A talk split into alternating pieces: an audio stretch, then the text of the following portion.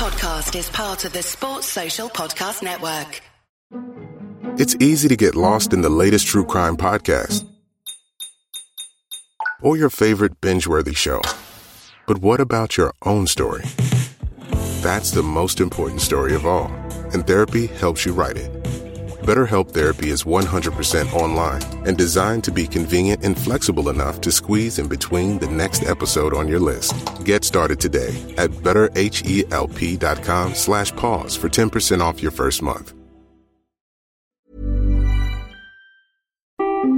Jonathan Pearce Eric Cantona has jumped in and scissor kung fu kick a fan. Terry Alderton Do you like shoes, madam?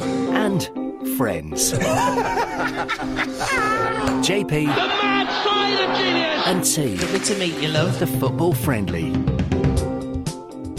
Good morning, good morning, good morning. Thanks for joining us on JP and T, the football friendly. I nearly missed my cue there, Mr. Terry Alderton, because to be honest, I don't know when I'm allowed to talk and when I'm not allowed to talk and what I'm allowed to say or who I'm allowed to say it to or whether I've got freedom of speech or whether I don't have freedom of speech. I don't know.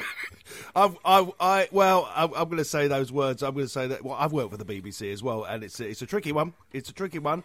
And before we go any further, this podcast is an independent production and has nothing to do with anybody, let alone the BBC. Just us lunatics. Uh, so yes, Jonathan, what? Uh,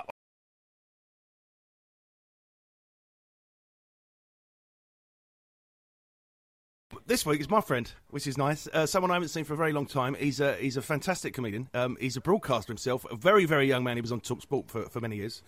Uh, he's a he's, he's an impressionist, but uh, I didn't know he was. But it turns out he was because he ended up on Spitting Image. I mean, this is this is the royalty we have here of comedy. Uh, he's a nice man to boot as well. We got the lovely Matt Forde joins us, the uh, the, the political minded, brilliant genius that is Matt Forde. There we are. Oh, hello, fellas. Hello, Fordy. How are you, Privilege. love? You all right? Um, uh, it's lovely to see you both again. Um, Oh. Obviously, Terry and I go back a way back. Jonathan and I have met a couple of times at Lily Foundation events at the Comedy Yeah. Store, and um, obviously, you're both just immensely talented men. So, Oh well, look at us all shaking each other's willies. That's that's the sec- that, that's the second fib on the podcast this morning. The first one was when, was when Terry Alderton said we had friends. We don't. It's just him and I. Well, you might you might not even exist. you might just be a figment of our imagination, Fordy. Uh, and of course, Paul Daniels, our producer, who's now just disappeared off the screen, but you can't see him anyway. So, um, right, let's kick on. Let's get straight on. Gary Lineker, BBC, um, match of the day. Uh, the Prime Minister getting involved. Where where do we start? I mean, Well, it, it, look, it looks as if it's been resolved. oh, well, that's the Um, end of the show then.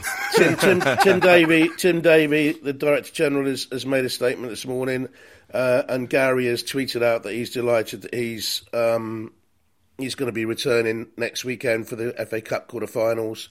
Um, I'm delighted that we'll continue to fight the good fight together. He said in one tweet this morning. He he, he has um, added one little political tweet, which I'll come to in a little while. Um, I feel immensely proud of everyone on the sports team who stuck together.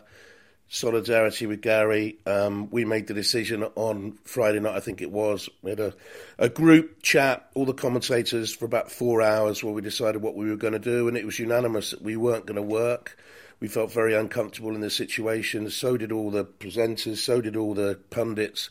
And, and it went on for a couple of a couple of days. And uh, football is a team game, said Gary this morning. The backing was overwhelming, um, and you know, I hope it's over. What we needed to do as a group of commentators, I can't speak for the other people, so I'm just speaking for us. no, yeah. What I think we did as a group of individuals was good, was right, and was very, very important. People need to be able to express their opinion. And that one final thought from Gary this morning on Twitter this isn't me saying this, this is Gary.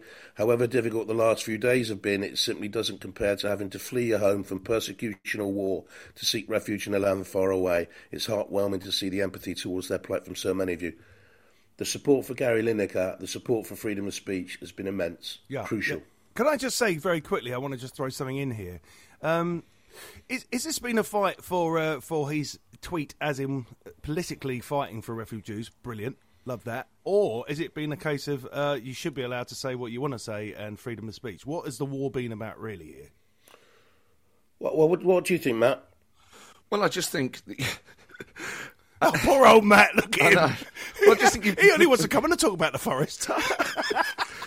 Uh, I think they got themselves into a right old mess and didn't uh, didn't bargain at all for the strength of collective feeling around Gary Lineker as a person and around the issue. And and what's at the heart of this really is the government has closed the safe routes for people to get into this country legally, which is forcing people into these dangerous channel crossings, and they're trying to weaponise that as a political issue. And you cannot blame people for saying this is appalling. And a lot of Tories are appalled by it. It's a really horrible policy created by their own incompetence. And you should be in a democracy. You should be allowed to call that out. And I think Gary Lineker's tweets really are, are overwhelmingly tactful about it. They're humanitarian. He's not some sort of swivel-eyed loon in, in Hyde Park ranting about Marxism. Know, he's a he's a centre. He strikes me as a sort of centre ground kind of guy. He's a moderate, sensible bloke who's used his platform and also put his money where his mouth is. He's housed refugees. He has personal experience of helping people flee persecution. That is a valuable voice in this debate, and he's used it in his in his own very talented and, and tactful way.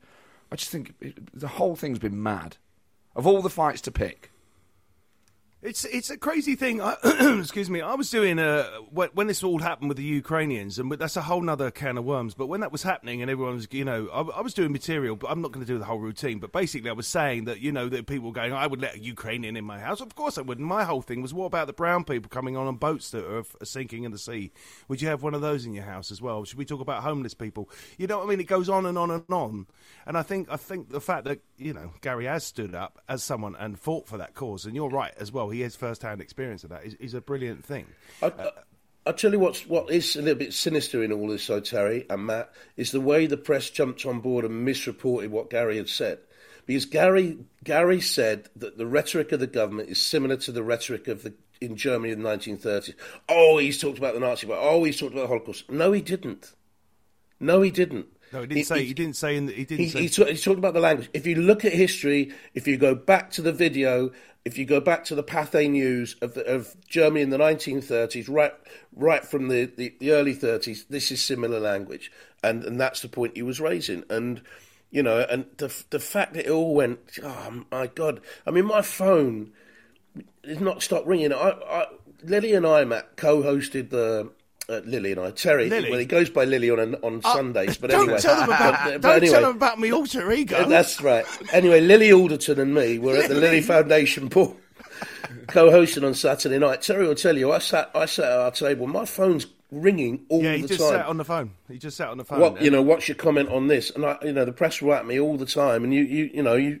You can't, and and you know what are you're going to do about tomorrow's game. What are you're going to be, you know, impacted to my game yesterday that I that I was doing, and um, it, it, it was mad. It's it, it was utterly mad, and gosh, I'm glad that it's coming to Well, an I, end. wa- to be honest. I watched the match of the day just to see. It was like a ghost town. Did you watch it, man? weird. Yeah, Premier League highlights. Wow! And I just thought, well, the, the, you know what, the BBC would have to get this into play because that that that just looked like to me, just sort of like, oh, and here's some football highlights. So as a brand for the Premier League, mm-mm. Do you know what? As well, it really highlighted the the, the importance of commentators. That- oh, didn't it? Didn't it just? More than anything, the commentators were the most missed thing because you're like, actually, a lot of the time, I don't know who some of the players are. The, the the game's moving fast, the camera's moving fast. You need people to like explain it to you when you're only seeing that part of the pitch. Commentary is just vital in enjoying football hmm. on television. Without it, the, it's just surreal. And I tell you the other thing as well with modern day phones and whatever, it's great when a commentator says something and you go, "Oh, hold on a second, pick the phone up and quickly." have a Yes, little- yeah, yeah, yeah, little- yeah. oh, I didn't know that, and it is it is very informative. You're absolutely right, and uh, and, and it's and it's a it's a it's a funny thing as well. I, I, I don't know if I'm right on this, but the ladies' football uh, still had commentary, didn't it, on Sunday? Well, the, yeah, the situation with that is that um, it wasn't the BBC commentator. Um, the BBC commentator uh, uh, pulled out um, in in keeping solidarity with the rest of us. Now, the world.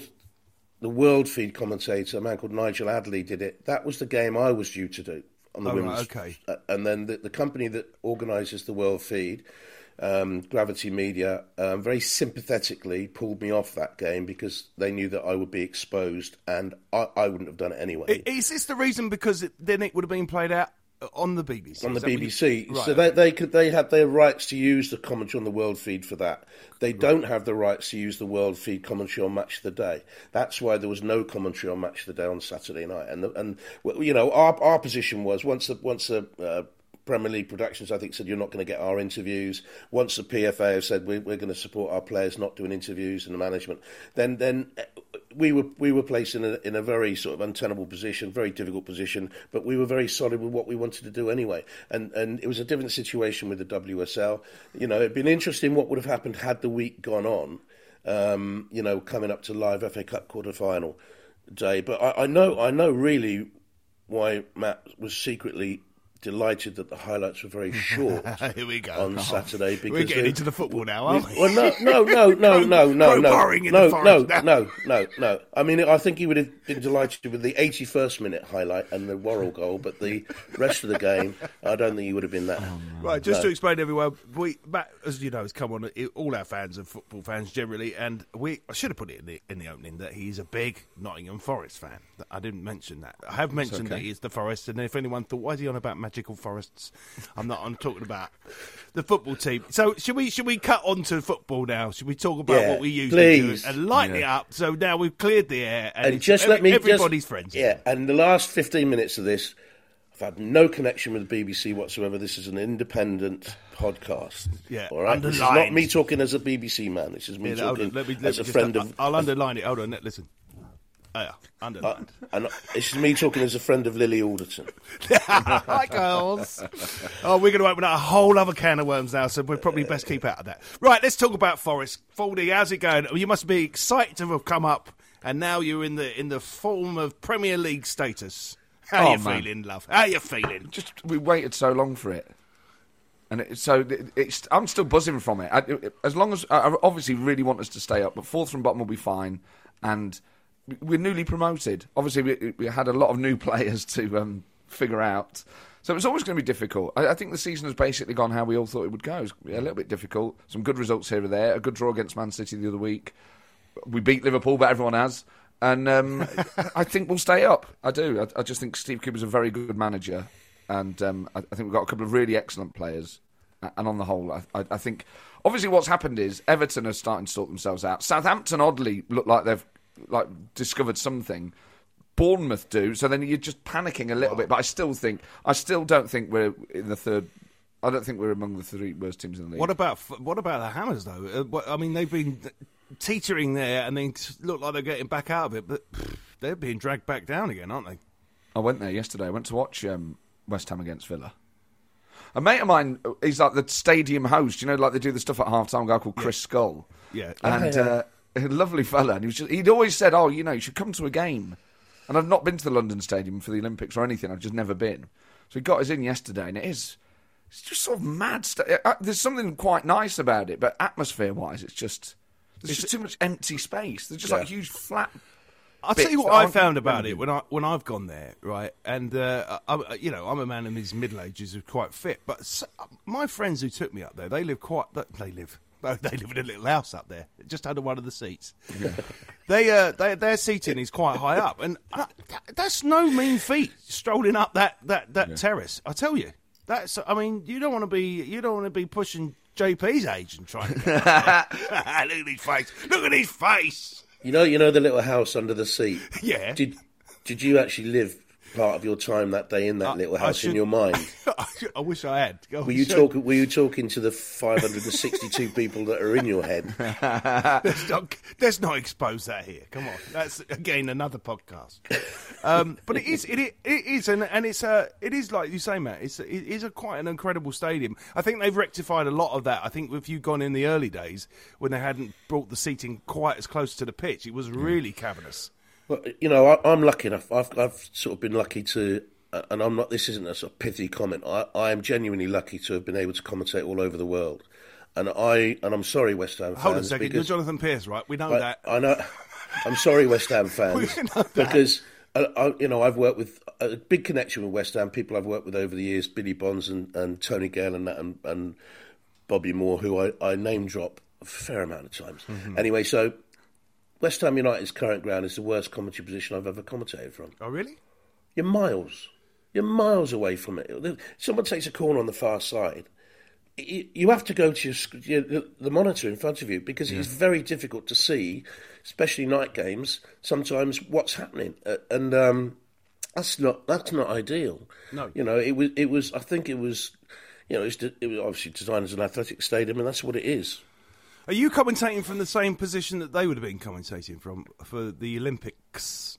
Is it the same Um, I, country? I, I don't know. I don't know. I, I, wouldn't know that, but um, it's a long, long way away, and uh, there is a disconnect. Oh, when we look down from the commentary position, instead of seeing banks and banks of seats all the way out to the uh, to the near touchline, it's like a gap. It's almost like the well, it is. I think the front rows of the seats have sort of been bolted on, haven't they? And um, it, there's there's disconnects all round. It's weird. It's where, weird. where is the worst ground you've commentated? Oh, that's a great question. Thank you very much, Matt. That Forde. is. Where is? Oh, that is. Yeah. I thought you were going to say Southend because Southend is Roots an. Well, he we got a story about that. I won't bore you with it because we've told it so many times. But that's how we met. Basically, He- he- yeah, he he was commentating me. on a game. I saw him through the glass window and I started smashing on it because we scored. And he's commentating away, looking at me, going, "What are you doing, you idiot?" And I went, "Oh yeah, sorry, mate." Yeah. So I anyway, just saying, I'm just story. just checking. The law of common assault says, yeah, yeah. Don't bang on a glass. But uh, what, yeah, so you West Ham out of all the grounds you've commentated on, I think at the moment, West- yeah. I think at the moment, Oh, wow. you know, you know, some of the. Well, I, I, we, I did a game once with at Peterborough, and um, it was the day that the, it was the, when the, the leagues all changed. It was the year the Premier League came in, so you could effectively jump from league from League Three to League One in the day, and that's what Brentford did because the divisions changed, didn't they? They went up to Peter, and Bobby was working with me that day, and we were in a glassed-in press box, and uh, we were told very, very uh, stringently where we had to sit. We couldn't move, couldn't budge an inch. But when the door opened, we couldn't see a third of the pitch, and the steward insisted on opening the door for, for health and safety reasons. So Bobby had to stand in the doorway, and if Brentford were attacking left to right in the first half, he'd point left to right like this, or if the other team Peterborough, he'd point like this. So I'm going Brentford on the attack. Oh yeah, Brentford on the attack like this, and then he put up. Um, it's I've looked down. It's the number five. He's put up five fingers. It's the number five. Joe blogs like this, and anyway, he switched to the far side, and they're going, and then it comes back again very, very quickly, and he's gone like that, and it came to the number eleven, right, the Brentford number eleven. So Bobby's put up two hands and just stopped because he couldn't work out to do eleven. So um, it was we couldn't see. So I guess that's probably the worst in terms of uh, visi- visibility for the for the for the commentary. That was a that was a long, long time ago. But currently, yeah, I don't like I don't like the West Ham experience. What's your worst worst ground, Fordy, as an away fan? Would you say? Oh, QPR. Oh, he's gone straight Jesus Christ. I went to- to watch us play there a few years ago. We got kettled on the way in. People were pissing where they stood, and the Oh. toilets were just all waterlogged. It was just like a water. The piss was just running down the steps. It was just sodden. The whole place was basically flooded. It was just. I mean, equally, I do quite like it. It's cl- tight, close to the pitch, but I, I do have an issue with what I like about modern football stadiums is you're treating fans like you know you don't go to the theatre and have to be suffer terrible facilities like that. Football fans are just herded around like animals. It's really not mm. fair.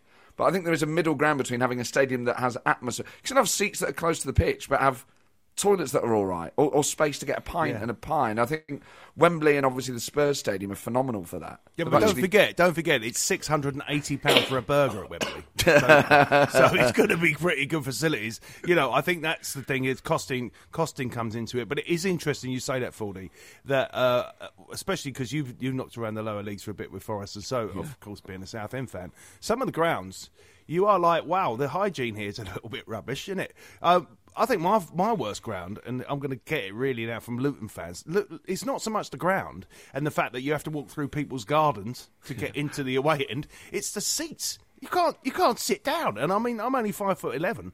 But you're like squashed in like a little sardine. So you're right. You're sitting there. Why we we bring in seating into football, but oh, come on, man, what, what got to move around. Yeah. you know. So, but yeah, you're right. Hygiene is a really interesting thing, actually. I, um, pissing, piss, pissing on steps. I mean, you know, let's just do that. Football fans can because they're football fans, right? well, I, I, this is a little this is a little known story about me. I'm now going to put it in the public domain for the first time. I bet it involves Bristol- drinking. Yeah. Bristol City, Nottingham Forest. Bristol City, Nottingham Forest, League Cup semi final, way back in the day, way back in the day. I used to work at Capital with a, a brilliant broadcaster, best commentator I've ever worked with, Mick Lowes. He's now retired. He was a, he, Newcastle fans will know that it, if we if we hashtag Mick Lowes at the end of this or Newcastle producer Paul Daniels, Newcastle fans will know who I'm talking about. They they revere him. He's like a god up there. When Mick and I worked at Capital together, it was the Wild West. Anyway, drunken days, drunken nights. He's a massive Forest fan, Matt. And um, we went down, we stood on what was then the open end at Ashton Gate. We were drunk as skunks. Yeah. And I needed a wee, so I've climbed over the back fence, right?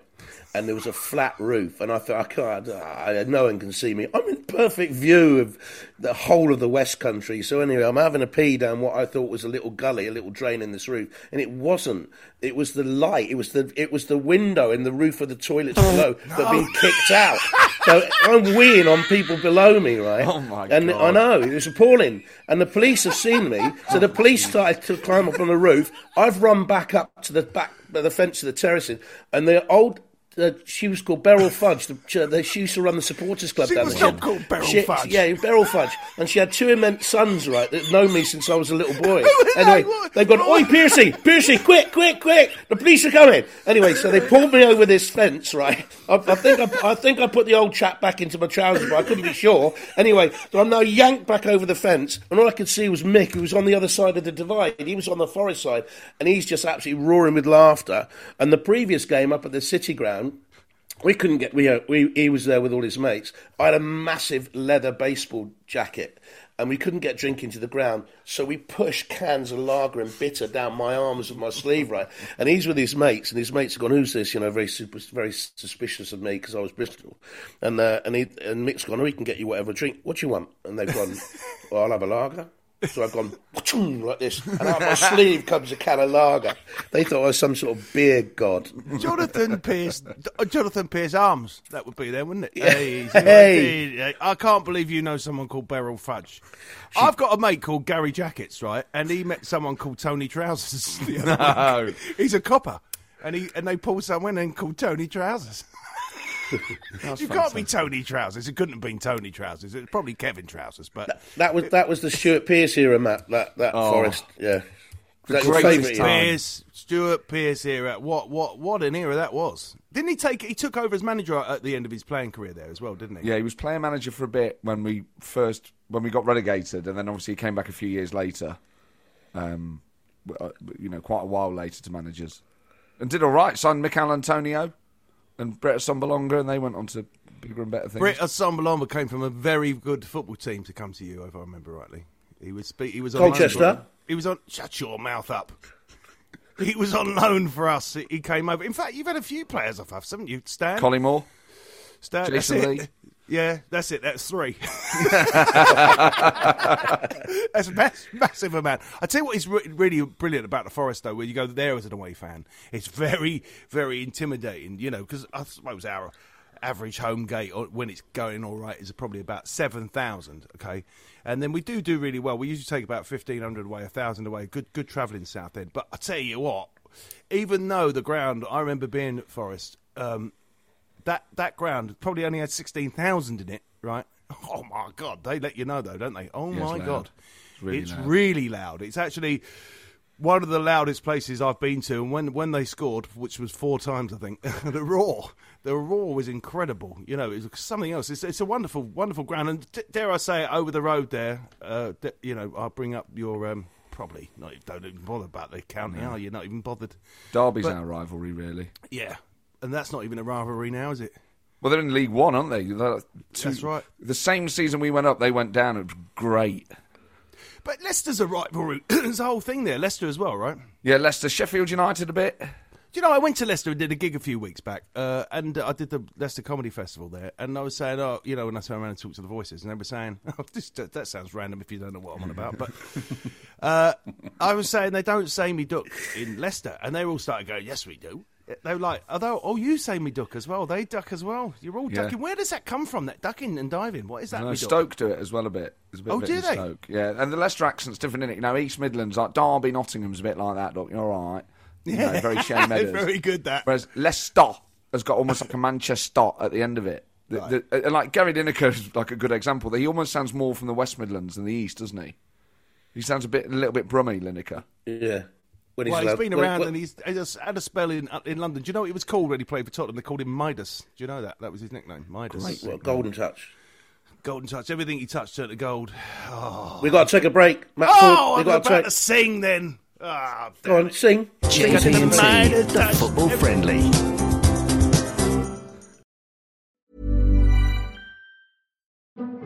It's easy to get lost in the latest true crime podcast or your favorite binge worthy show. But what about your own story? That's the most important story of all, and therapy helps you write it. BetterHelp Therapy is 100% online and designed to be convenient and flexible enough to squeeze in between the next episode on your list. Get started today at betterhelp.com slash pause for 10% off your first month. Keep singing it. Oh, we got the Midas. I thought I'd saved everybody by playing the jingle in a bit early. No, you did that on purpose. I know you did. I started to sing and you went. Paul Daniels went. No, I'm not having that. Uh, he's called Paul Daniels, by the way, Matt. It's not a joke. We, we've we've cut it down to magic now. We just call him Magic. It's much easier. The But- jokes, the jokes started to wear for us after a while. Let alone this poor sod all his life. Would people on the podcast have heard Paul's voice then, or is he just in our heads? No, no, no, no. He's real. I can see. No, I'm very him. echoey because I'm in my kitchen rather than my studio today. So, uh, but Oh, he's- everybody would have heard it. Yes, He's in. He's, unfortunately. he's kitchening. He's not in. He's, he's not in his studio. That's what he said. In case you didn't believe that he really existed, and it's only me that thinks he can. It, it isn't just me, is it? I know. People people who are new to the podcast won't have the faintest idea what's going on at this stage. Oh. But anyway, it's like this every week. It's like this every week, Matt. Let's go back to Forest. Um, they had the, in the. I don't. Can, can you remember the Cloughie days? Oh yeah, yeah, very fondly. They, were unbelievable, and people, people. Do you know? One of my big joys in being involved in football is the storytellers. You know, listening to the stories. Yeah. And the Forest storytellers are unbelievable. When Martin O'Neill talks about Cloughie, when they talk about Larry Lloyd, when they talk about um, Kenny Burns, when they talk about the hard men, when um, Dave Fudge. Cro- Crossley's Crossley's got oh, some great stories. Oh, yeah, yeah, he's Brian funny, isn't? Clough. Some, they're, they're so funny. He's got to be the biggest keeper ever, isn't he? He's just got bigger and bigger. He's like he was just going Harley a bit more. I mean, he in goal. I don't mean that horribly towards you, Crossley, but he just got like bigger and bigger with that. Tell you what, he's in good shape now. He looks fantastic. He, Ripped. he used to call Clough used to call him shithouse, didn't he? Shithouse. so good. I mean, they've all, like you say, they've all, all of that era can they can all impersonate him. I mean, I think Stuart Pearce has become a very good storyteller as well. You know what I mean? Yeah. You know, I remember the days. You know what I mean, Jonathan? Back in the day, you know, Mr. Clafford come in. You know what I mean? Uh, and he's sort of. I could listen to Stuart Pearce all day. Yeah. There's a particular way that he to, and he got a dart in the arm. You know what I mean? You got what? He got a dart in the arm. What? Are you, what do you mean? No, I don't know what you mean. What do you mean? people were chucking darts. He's a Anyway, lovely fella, I mean- isn't he? Sorry, sorry, I've interrupted. I didn't realise you were in a whole routine there. Oh, no, that's all right. the dart in the arm. He's a lovely bloke as well, isn't he? He's a lovely man. uh, Yeah, he's, he's he still looks like he could do a job, doesn't he? He's He does. like- he looks like he trains a lot. Yeah, yeah, he does. He does. What, what other? What other? Um, uh, come on, while we're on it, because I love people who can do impressions. What, uh, who else have we got in there? Who else? Who else, Baldy? Come on.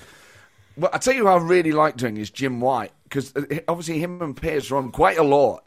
Now, you tell me, Stuart, you worked for Raincloth back in the day. How hard was that? Well, he was a great gaffer, you know what I mean, Jim. You know, and it's just like I like the sort of way that Jim White's got this sort of like mega Scottish intensity, and Pearce's. You know, it was a real lesson actually. And it's the same when you watch this England team. When you're a kid and you watch footballers, and, and you know the image of Pearce screaming, you know, they're sort of classic Lionheart images. You imagine them to just have these really deep, manly voices, and then you hear them interviewed afterwards. Like, yeah, I thought it was all right. You know, it's like what? Can't sound like that to make any sense. yeah, They're all lovely, you know, and they're on Arvin. Yeah, I thought we're all right, but um, Germany game will be tough. you know, it's just they're all just like sweet boys. He uh, he came on the Channel Five program I used to do uh, years and years ago. Stuart as a guest, and this fella's come up, security guards come and said, it, it, Stuart just had bought a book out, and he said, "Would you sign it for me? Is that all right?" And Stuart turned around and gave him a Stuart Pearce look. No, right like this. The bloke quaked. I quaked because Stuart had his Stuart Pearce face on. And then, of course, he broke out into laughter and signed the fella's book, and it was all a joke. But he had, for for a brief few seconds, he had the Stuart Pearce face on, and that that was frightening. I, I, I love how intense he was and how it was basically like a, a bit of an act. Really, it was like he was do, he was using everything at his disposal to win football matches. I just like love the fact that he was like a psychologist as well.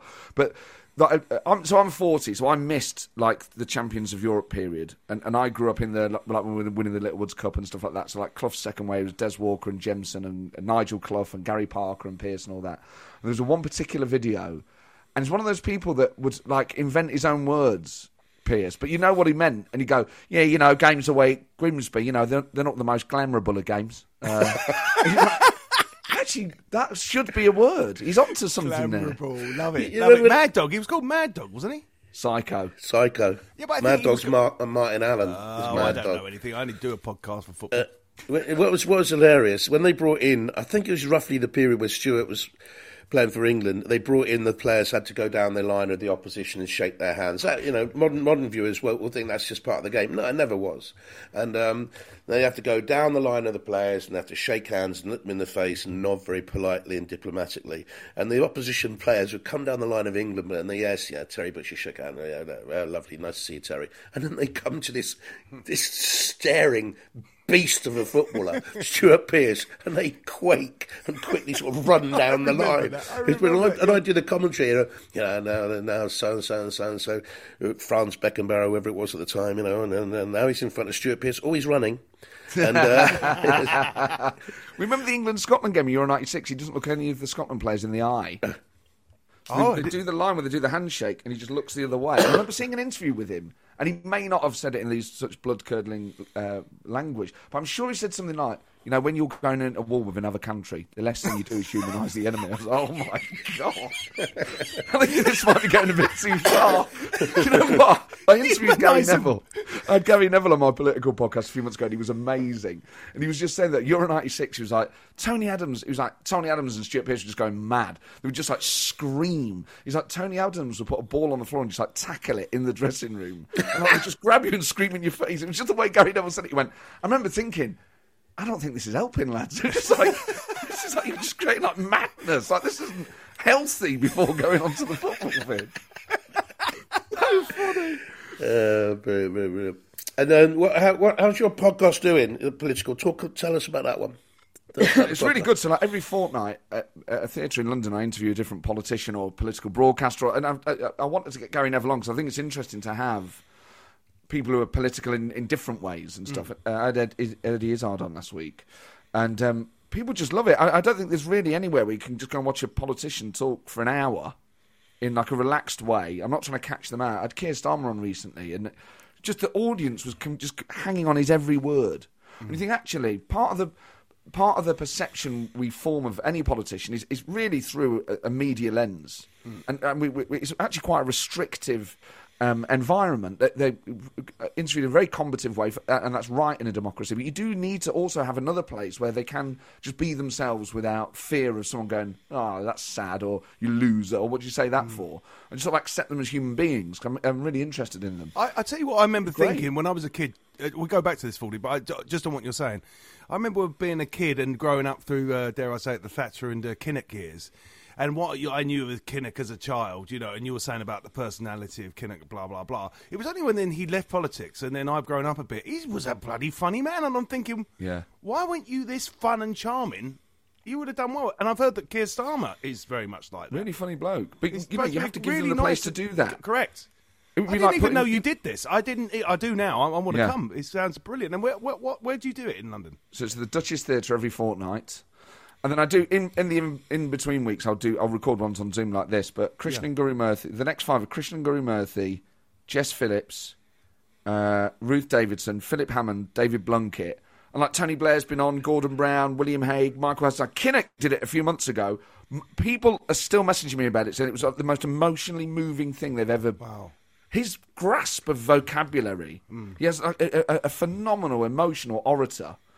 Um, almost like a preacher, And He we can just listen to this, can't we? you in a Because we're, we're, we're on the podcast. What's the podcast called? Full title. So, so It's called the Political Party. right. You Okay. can get we'll it put a wherever link. you get your we'll, podcasts. we'll put a link as well on on, on our Thank little, you. on our little bits and pieces. See, when, when David Blunkett will be fascinating because he, you know his history Yeah. of what he's done, you know, as an individual, and also the fact they know people from the previous generations. That's right. Uh, um, when I was when I was little, we used to live, we lived in Cornwall, and my dad did a did a, some work for a, a Liberal MP called John Pardoe. So he came to the house, and I'm now I, we moved away from Cornwall when I was seven. So these are very formative memories for me, and I remember him coming to the house and him talking about Wilson and and and Heath and but also the previous generation, you know. And I'd say to my dad, who was he talking about? And, you know, he'd be talking about stories about Eden and all these people. Yes. And, uh, and I was only little, and I thought, and that, maybe that's where this whole, because my granddad used to be manager at Wycombe Wanderers back in the 20s, and, and well, the, after the First, First World War, between the wars. And um, he'd tell me stories. And I wonder whether that, that, that love of listening to people telling stories has come from, you know, those. So I think that would be fascinating. And the, the other thing, which is crucial for me going to your thing, Matt, absolutely crucial, is there a free bar? There isn't a- but there is a bar. But it's Oh. you know it's West End prices, man. It's Oh. as, it's as as opposite of free as you could possibly get. I'll still come. If you invite us, I'll, I'll definitely Oh, come. you're welcome anytime. We'd Just love to know. come. Uh, also, have you have you uh, have you tried to get Johnson on? Oh, he won't have that, will he? I think he'd eventually come on. Do you think so? Yeah, I think so. Yeah. Have I you think, met I mean, Boris he'd be really Johnson good. He'd as be a- really good on it. as is a the person? truth. No, you you have to be able to put your, most people, and this is what sort of has driven me mad about the last few years. Most people are reasonable. Mm. I, I will always think that, and they're perfectly capable of getting on with someone that they disagree with. And in any Yes. friendship group, you have people of differing politics, and I think people are people are sophisticated enough to listen to someone they completely disagree with, but find interesting stuff in there. Or, God, that's quite, or he's funny, or you know, it doesn't mean you would vote for them. It doesn't mean it's going to change your mind. Um, but it's just more context. You, you're filling out uh, the view of the person, and, and I think it's really interesting that rather than just thinking, oh, someone who disagrees with me is morally inferior to me, these people have lived a different life. They've reached Yes. a different conclusion based on the evidence that they've seen, and that's a really enjoyable conversation to have. And some of them are, you know, talking is what politicians do, and when you interview the really good ones, their ability to like mobilize the language to make you feel stuff is is sensational. They are basically phenomenal actors, and I mean that as a compliment. Yeah, yeah. You know, people like Heseltine and Blair and Hagen are just like they move you in a way. It is profound, and it's actually a real pleasure to be in the room with someone like that. It's who really you- good fun. Who would you say, Jonathan, uh, is re- exactly on the same as where Fordy is there? What, who would you say manage, manager-wise is like that? When they come on the camera, they, they turn on that person. Well, they not nowadays. They don't because they're scared. They're all they're aware of what they can and can't say. It's one of the big losses to the industry, to the to the game, that they can't. And foot, and players themselves, you know. Then, it, it, it, I mean, if you had Martin O'Neill on now, Martin would say exactly what he wants to say, and has always done that as a player. And and he would, and you know, I think Sean Dyche to a certain degree is is brutally honest. Um, I think Klopp um, is honest to you in as far as he can go, and I would love to see them uh, on a bigger stage, like like Matt does with the politicians, so they can open themselves and players as well. Now, I think one of the big things Gareth Southgate has done as England manager is encourage encourage the kids to speak more freely, not to be terrified of the media. And now, when, when you're doing interviews, you'd be surprised sometimes. Like when Conor Gallagher was at loan on uh, Palace last season, I did a few interviews with him. He's so expressive. Hmm. He, he expresses himself in the same way he plays his football, you know, and he's got this sort of joy in life and football, and it was great. And I'd love to sit down with him for an hour. You know, I'd, I'd love them to feel as if they could come on the podcast. They wouldn't be allowed to. When I stayed, when we did the podcast before Christmas, when we were talking about the World Cup experiences I had, I stayed with England throughout 1990, sitting in the swimming pool with the England players. And they'd tell me stories, and we, when we, they knew they weren't going to go any further, and and and I'd tell them stories about things, and it's and it's great. It was great, and these people, therefore, now uh, they're not dehumanised, but people go, "Oh, footballers, they're thick, they can't talk." It's because they're not allowed to. They're not allowed to express themselves. They're not thick. Well, some of them are, but you know, then, then in general, the the people I speak to in football are, are engaging, and I wish they could be allowed to express themselves because it would be better than just, uh, you know, he was he was offside, and, and I can't believe he's Um, not giving I, it. I just want to play uh, the the stupid man here. I'm very good at that. Uh, what, why uh, why can't they express themselves, Jonathan? because there's now in the old days you used to phone up a team and say can i speak to um, I- when I was down in Bristol, can I speak to Glyn Riley or Alan Walsh at Bristol City? Can I speak to, to Tony Peters at Bristol Rovers? Yeah, come up to the training ground. And that was it. All right, now you have to go through phalanxes of press officers, and there's, it's a machine, Terry. It's a machine. It's an industry. It's, it's football. In the, in the building game, you'd have to get a ticket. They're sick and tired in the building game. I've got to get a ticket just to change a blade on my sword. Yeah, and then they, then the players are, are coached into what they can and can't say because uh, you know because of the stakeholders in the football club. Ah, right, um, okay, the sponsors, the business interests. Will the Premier League allow that? You know, with, we started this with a debate about freedom of speech. There isn't enough of it in football. There isn't enough. So when you now speak to the old school managers, a lot of them won't come back into the game because of this side of it. They won't come back. yeah, Tony that- was saying that, wasn't he? Tony Pulis was saying yeah, he's, he's because this, this, they, you know, they're not allowed to express themselves, and it's wrong, really. It is, it's, it's just it denies people that side of the game, which is is crucial. You know, the, these people, you know, we're just we're, we're talking here about Forest with with with with Matt. You know, the players they had. Larry Lloyd worked with me in the com- in the co-commentary. Larry's sister Marge used to be, think, secretary at Bristol Rovers. We were t- I was terrified of Marge when I was. She was a lovely lady, but when I was a kid, we used to go over there sometimes. Uh, when, with my dad, who worked did a little bit of work for Bristol Rovers, mainly Bristol City.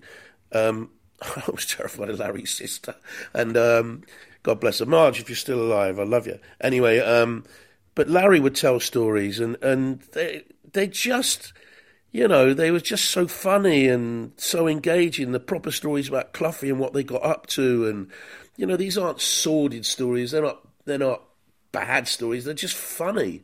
Yeah. It's funny. Get them out there.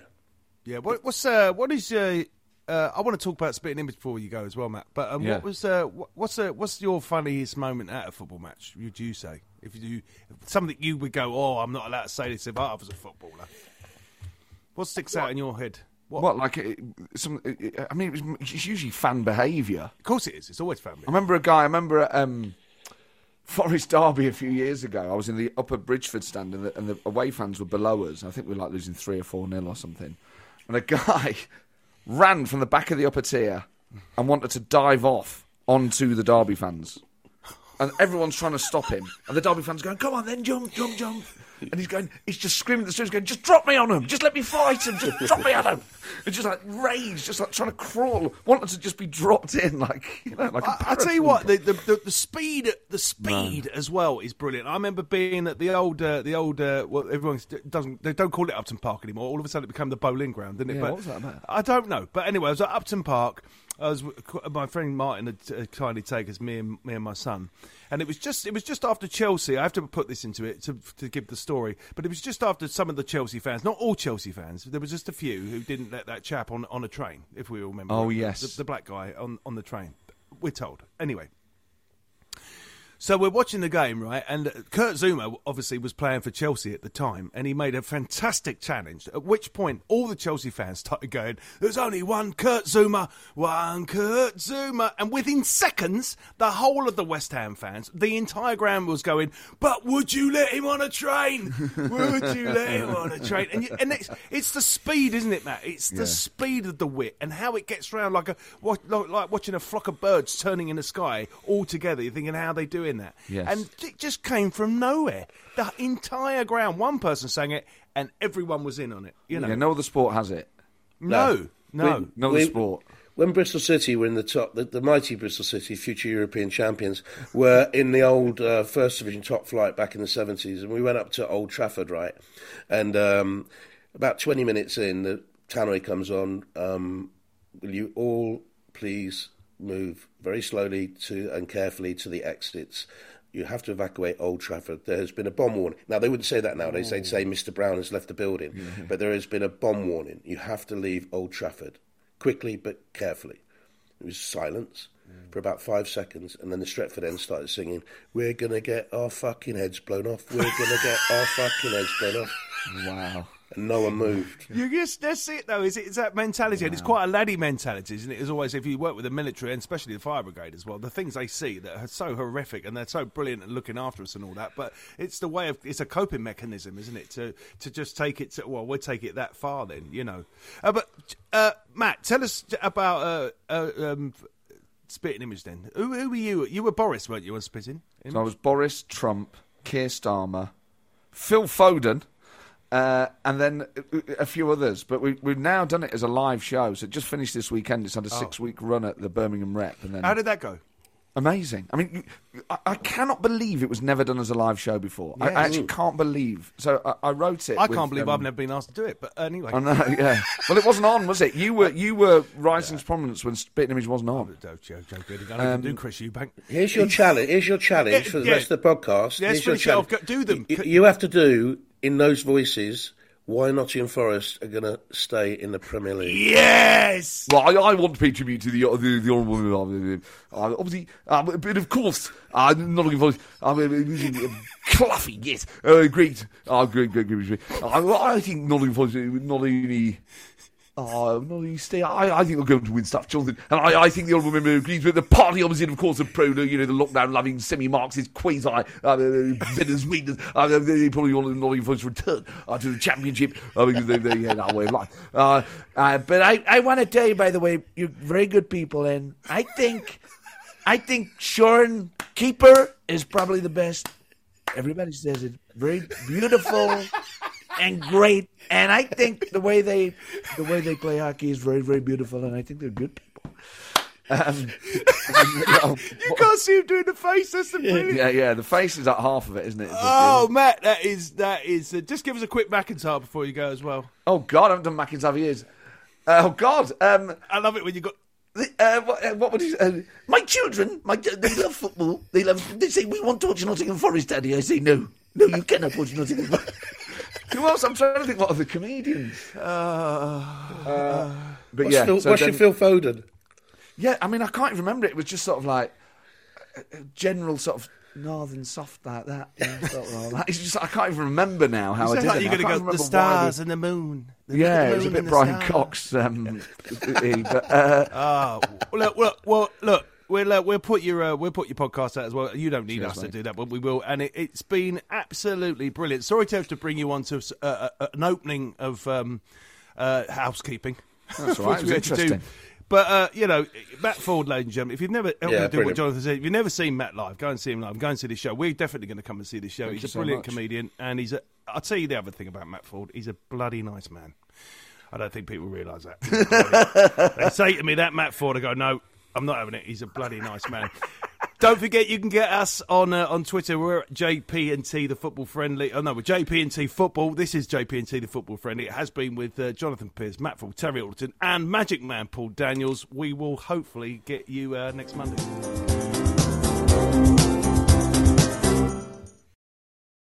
Sports Social Podcast Network.